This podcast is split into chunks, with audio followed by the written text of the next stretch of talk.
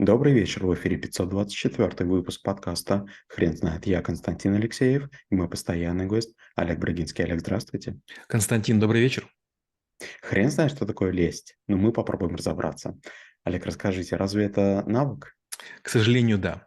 И я скажу почему. Э, вот есть два навыка– лесть и комплимент, на которых мы друг друга упоминаем. Причем лесть мы не читали ни разу, а комплимент читали уже много раз.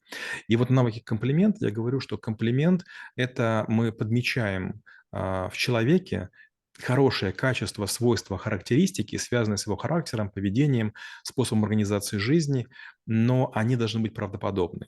Если мы начинаем за уши притягивать что-то, начинается лесть. Олег, а поправьте меня, если я понимаю, этот навык как все-таки окрашенный в негативную коннотацию. И да, и нет. И, наверное, мы бы не читали его и не планировали бы читать в школе трэблшутеров, если бы сегодня лесть не стала упражнением.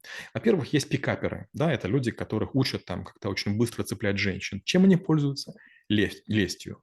Во-вторых, есть народы. Это евреи, это армяне, это греки, это пакистанцы, которые используют лесть, может быть, неосознанно, но или плохо зная язык, или преднамеренно вводя в заблуждение своих контрагентов своей очарованностью, они как бы добиваются лучшего расположения. И это такая не очень хорошая история.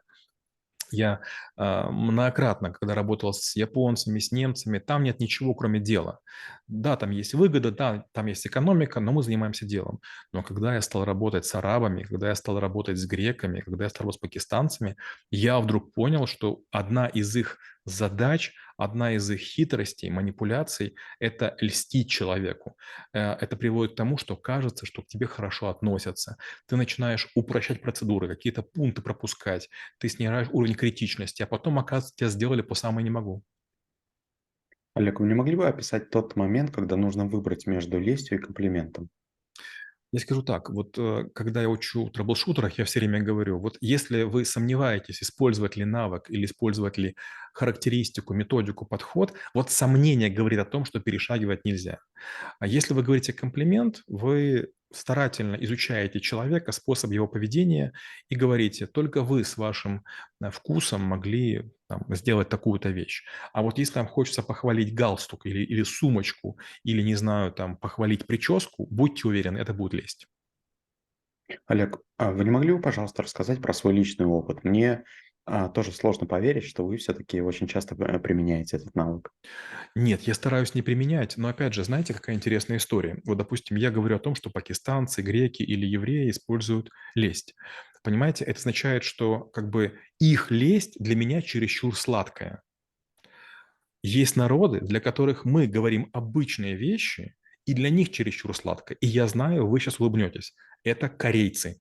Когда мы общаемся с корейцами и используем свои обычные прилагательные в языке английском, мы для них чересчур сладкие, мы для них too sweet. Получается, мы очень любим какие-то такие превосходные степени, most, advanced и так далее. Для корейцев это чересчур.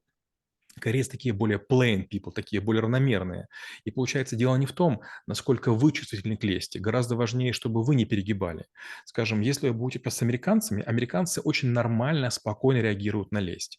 Они привыкли номер один, там, most beautiful, ultimate и так далее. Но если вы будете говорить с англичанами, для них это будет тошнотворно. Типа из серии, типа, не надо об этом говорить. Поэтому поводу есть такой анекдот.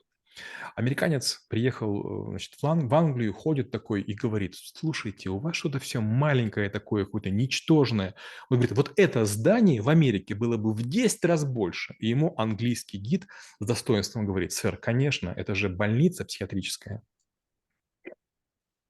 Олег, а расскажите, пожалуйста, как все-таки изучать этот навык и как стоит умеренно говорить и произносить лесть?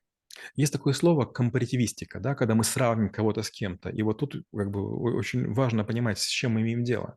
Если, допустим, мы сравнивать будем народы украинские и русские, мы поймем, что украинцы такие более вкрадчивые, более такие приукрашивающие, они пытаются продать с позиции слабого. Русские более жесткие, более оценивающие, они пытаются покупать с позиции более сильного. Если, допустим, русские приезжают в Казахстан, они очень часто плывут. Казахи, узбеки очень умные ребята, они лапшу на уши вешают, и вам кажется, что вы важны и так далее. Но на самом деле вас колоссально не уважают. вы там человек второго сорта. Вы нужны, потому что у вас есть деньги. Нет денег– следующий.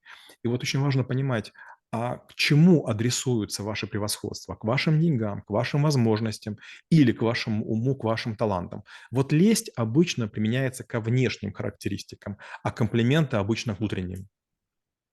Олег, скажите, а как ам, не размякнуть а, именно в процессе, процессе а, этого а, действия? То есть можно ли все-таки сдержаться и, несмотря на всю лесть, которая адресуется греками или армянами или какой-то а, другой народностью, все-таки а, очень строго следить за выполнением намеченных задач? Это очень сложно. Сейчас трюк расскажу, секрет расскажу. Константин, вы взрослый мужчина, вы опытный специалист, вы работаете в маркетинге, и вы очень эффективны. Вы аккуратно одеваетесь, вы четко говорите, вы работаете пунктуально. Скорее всего, вас не очень много хвалят, потому что это обычное поведение в вашей среде. И если я буду вкратчиво вас подхваливать время от времени, вы вдруг заметите, что иногда вы вспоминаете про меня с улыбкой. Получается, для того, чтобы это не произошло, вы должны попросить кого-то накануне переговоров вас на протяжении трех дней подхваливать, и у вас поднимется порог критичности. Но обычно взрослого мужчину, взрослую женщину не хвалят родственники, не хвалят дети, не хвалят подчиненные. И поэтому странный парадокс. Но люди, которые имеют ресурсы, власть, опыт, они недоласканные, и поэтому лесть заходит просто на ура. Я надеюсь, не очень много людей посмотрят наш выпуск и не будут знать об этом. Олег, а есть ли такие моменты, когда лесть точно не поможет и ее не стоит применять? А, вернемся, к сожалению, к комплименту. Я такое правило говорю, что если вы будете у человека чего-то просить, комплимент задействовать нельзя. Он превращается в лесть. То есть как будто бы вы дали подачку, а теперь требуете откупаться. Вот я считаю, что не надо хвалить человека, если вы просите.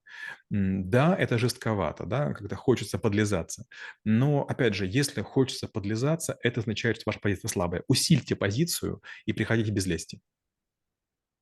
Олег, а расскажите, пожалуйста, вы как-то собирали знания об этом навыке или сделали презентацию? А, по- Поделитесь, пожалуйста. Да, я презентацию стал готовить, но у меня есть такой очень честный партнер, Данил Шмидт, да, который сказал, ну нет, мы мы не будем это читать. И обычно он это говорит про всякие навыки типа нумерология, астрология, таро. Я, мне самому противно. А вот про лесть я абсолютно уверен, что лесть– это инструмент. Меня десятки раз обманывали с помощью лести, но я это понимал чересчур поздно. И как бы предупреждая эту неприятность, я бы хотел лекции хотя бы надо читать. Но Данил говорит правильно, что говорят, гораздо более инструментальные навыки, которые более полезны трэблшутерам. Сейчас э, презентация по лесте, она состоит где-то, наверное, порядка, боюсь соврать, 54-55 пунктов.